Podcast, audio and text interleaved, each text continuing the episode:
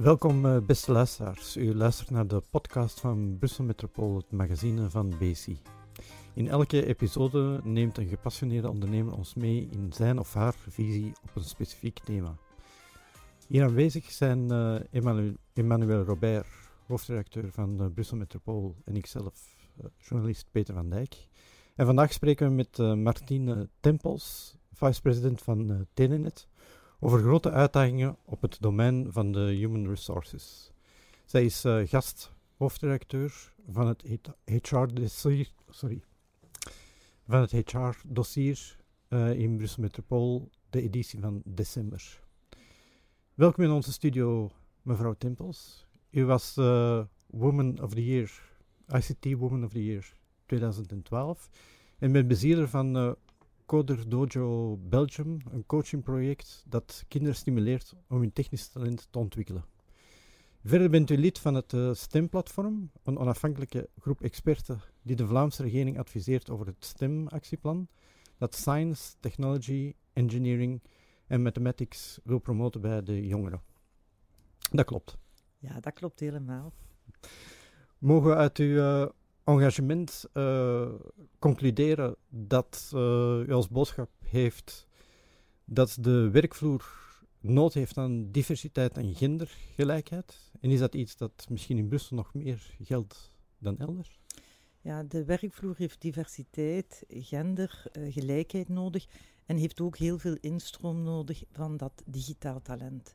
Dat is ook het persoonlijk engagement dat ik opgenomen heb. Ik werk natuurlijk zelf mijn hele carrière in de technologiewereld. Uh, ben daar dikwijls als vrouw heel eenzaam in geweest. Dus ik voel nu wat het is. Want bij Telenet in de directie zijn wij 50-50 man-vrouw. Wat het verschil is en wat die kracht is van diversiteit.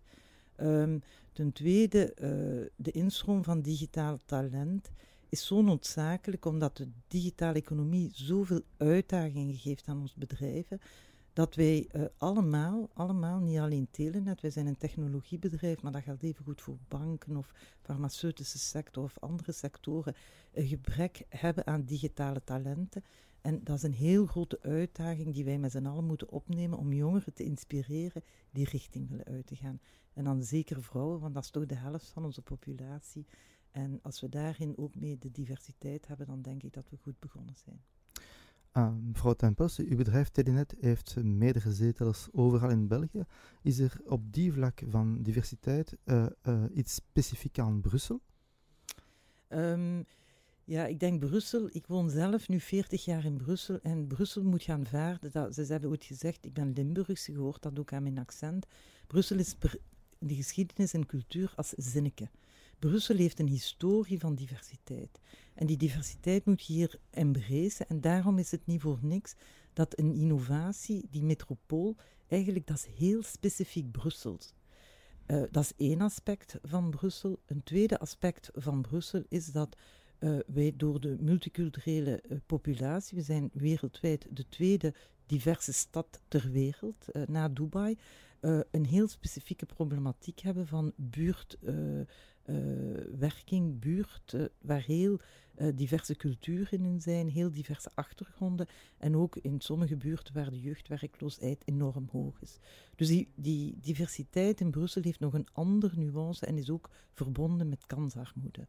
Dus naast de diversiteit op de werkvloer, die je nodig hebt voor eigenlijk creativiteit en, en innovatie te brengen, hebben we in Brussel een extra uitdaging, is namelijk de kansarmoede bestrijden door de migrantenachtergrond in sommige gemeenschappen in Brussel. Mm -hmm. Meisjes die voor ICT-studies of uh, voor wetenschappelijke richtingen kiezen, hoe kunnen we uh, meisjes, jonge vrouwen overtuigen om dat toch te doen? Um, door vooral over de why te spreken, de purpose. Als ik kijk naar mijn eigen traject, en ik spreek met heel veel vrouwen daarover, ik was eigenlijk een zeer goed wiskundige in het middelbaar onderwijs en ben filosofie gaan studeren. En de reden dat ik eigenlijk het niet zag zitten, hè, ik kwam uit een klas van elf uh, leerlingen, uh, eh, 13 leerlingen, 11 jongens en twee meisjes. De jongens zijn allemaal burgerlijk ingenieur gaan studeren en de twee meisjes gingen iets anders doen. En voor mij was de hoofdreden, ik zag niet wat de mening van wiskunde was. Ik zag niet wat de betekenis was van wat men kon doen met die stemberoepen. En had mij dat als meisje toen uitgelegd, had ik heel zeker robotica gaan doen, wat Bram van den Borg nu doet aan uh, de VUB bijvoorbeeld, Live Enhancing Robotics, om mensen met een geamputeerde ledemaat een robot te geven om hmm. terug te leren stappen. Want wat mij passioneerde was het menselijke in de wereld. En de technologie heeft daar een heel centrale plaats in. Dus naar vrouwen moet je communiceren meer in vormen van purpose. Het is niet voor niks dat types uh, je meer vrouwen begint, vindt in de zorgberoepen. Ja, dat heeft iets te maken. Ja, vrouwen en mannen zijn niet gelijk. Dus je moet een vrouw aanspreken op wat haar inspireert. Mm uh, naast uw voorbeeld zijn er uh, nog uh, topvrouwen in de technologische sector. Hè? we denken aan Ingrid Gonissen bij Xerox en aan Dominique Leroy natuurlijk, tot voor kort bij Proximus en overgestapt naar KPN. Is het geen wijs dat de technologie sector stilaan toch minder een mannenwereld wordt? er begint een grotere diversiteit te zijn in de technologiewereld, zeker in de domeinen waar communicatie en technologie heel sterk samenkomen. In de artificiële intelligentie ziet je heel veel vrouwen. Ook in data en data-analyse zie je veel vrouwen. Maar als je dan echt gaat naar wat wij noemen hardcore uh, technologie, computer sciences, daar is de participatiegraad van vrouwen aan het halen. En dat is een uitdaging. Die is nu lager dan x aantal jaren geleden. Dus als je kijkt op mastervlak, is uh, de populatie aan het groeien in alle richtingen. Uh, behalve in bepaalde richtingen zoals computer sciences en toch nog wat wij noemen de harde wetenschappen in die harde wetenschappen moeten wij die brug nog slaan. Uh, je gaat vrouwen meer inspireren als je woorden gebruikt zoals communicatie, creativiteit, uh, het samen, sociaal werken. En daar heb je natuurlijk in bepaalde domeinen nu van het digitale wel. Je vindt heel veel vrouwen bijvoorbeeld in digital marketing. Je vindt heel veel vrouwen in website building.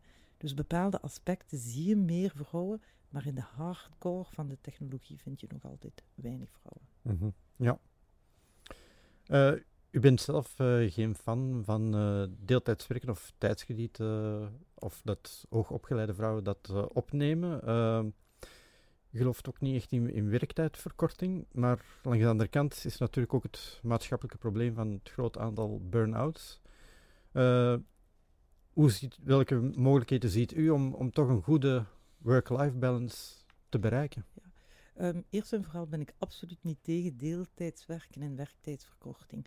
Uh, of, of andere werkregimes. Wat ik altijd zeg tegen vrouwen, veel vrouwen doen dat omdat ze gedreven zijn, omdat ze de combinatie met hun gezin anders niet zien zitten. En ze gaan deeltijds werken en werken dan in het weekend en s'avonds, wat ook werken is. Ik vind dan dat ze beter hun werk flexibel indelen en voltijds blijven werken en woensdag namiddag naar huis gaan. Dat is mijn visie daarop. Ik ben voor werkflexibiliteit. Um, er is ook trouwens bewezen dat vrouwen die deeltijds werken alleen maar meer werk gaan hebben. Want in een gezin, eh, man-vrouw relatie of een, een, een, gezin waarin een van de partners, de vrouw meestal deeltijds gaat werken, neemt extra werk van het gezin op haar. Wat is alleen maar de werkdruk en de balans vermindert. Uh, ik denk dat vrouwen moeten leren voor zichzelf te zorgen, om een carrière te maken en dat betekent zaken delegeren. En delegeren is iets wat ik zelf ook heb moeten leren. Ik heb zelf drie kinderen. Als je overal perfect wilt zijn, en op je werk, en je huishouden, en alle zokken moeten gestreken zijn, bij wijze van spreken, en die broodtoast moet mijn zelf gebakken brood zijn, dat werkt niet. Je moet hmm. leren aanvaarden dat je hulp krijgt. En hulp uh, uh, is, is ongelooflijk belangrijk dat je leert delegeren. Uh, het is ook belangrijk dat je natuurlijk in een omgeving bent waar dat gewaardeerd wordt. Als je partner of je familie constant op je zit in te spreken dat je geen goede moeder bent, omdat je er al eens niet bent, dan is dat super zwaar. Dus ook sociaal is er een context nodig waar dat in aangemoedigd wordt. Mhm, ja. Hebt u hierover bepaalde initiatieven genomen bij Telenet? Er zijn veel initiatieven, maar um, je hebt de initiatieven van vrouwen met vrouwen, dat werkt niet. Wat wel werkt, is uh, rolmodellen en coaching. En daar uh, uh, vooral zelf mannen aanspreken op het aspect wat vrouwen nodig heeft. Ik ga een voorbeeld geven, heel concreet. Toen ik, eh, ik heb heel mijn carrière eigenlijk in een zeer mannen-gecentreerde wereld gewerkt. En toen ik bij Telenet kwam, was ik ineens in een directiecomité 50-50 vrouwen.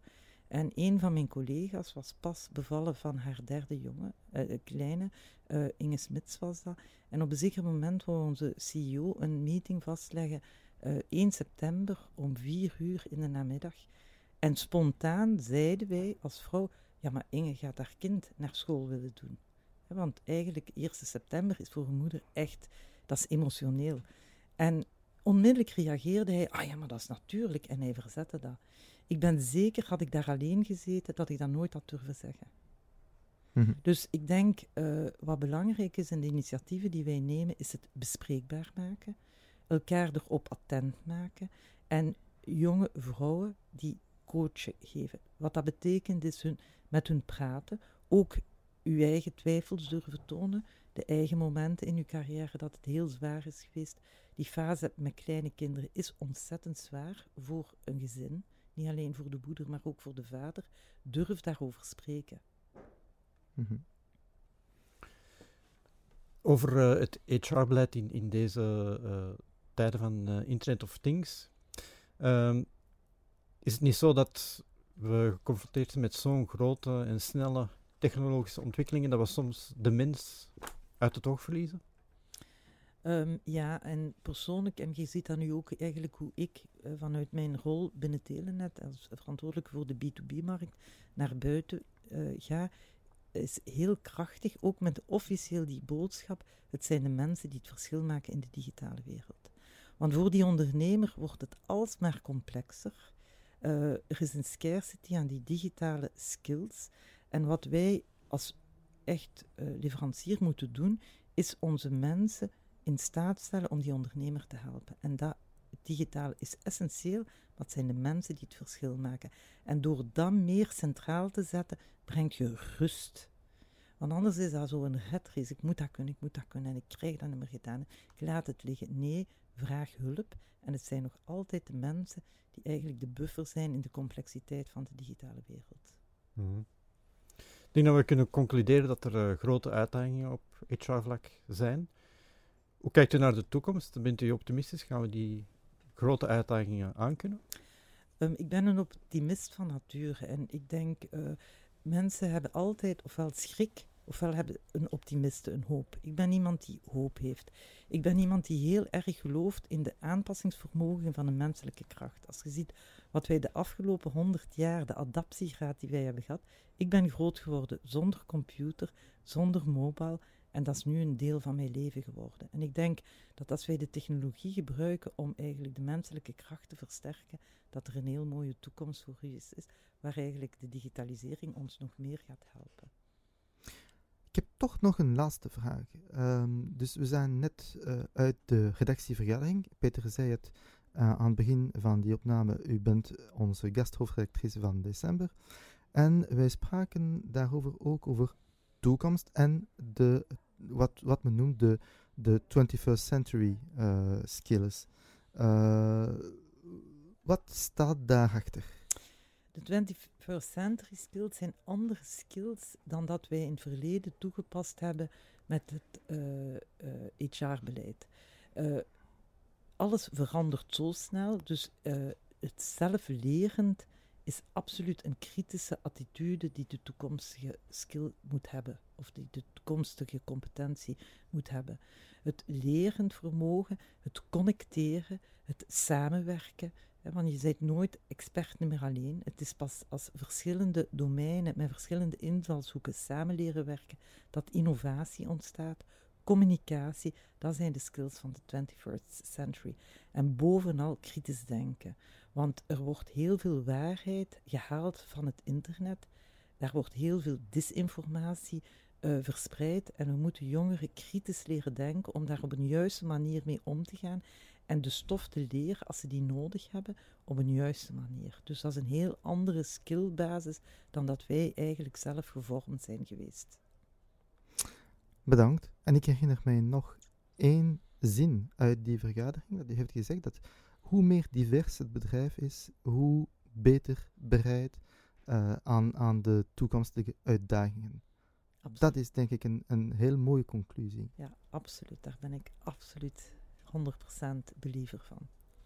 Goed, bedankt Martin Tempels. Eh, bedankt aan, eh, aan Peter, eh, Mhm. die met mij aan, aan het micro's was. En aan Ophelie, die onze technicus was vandaag. Bedankt aan onze luisteraars. Excuseer. En tot binnenkort voor een andere editie van Brussel Metropool.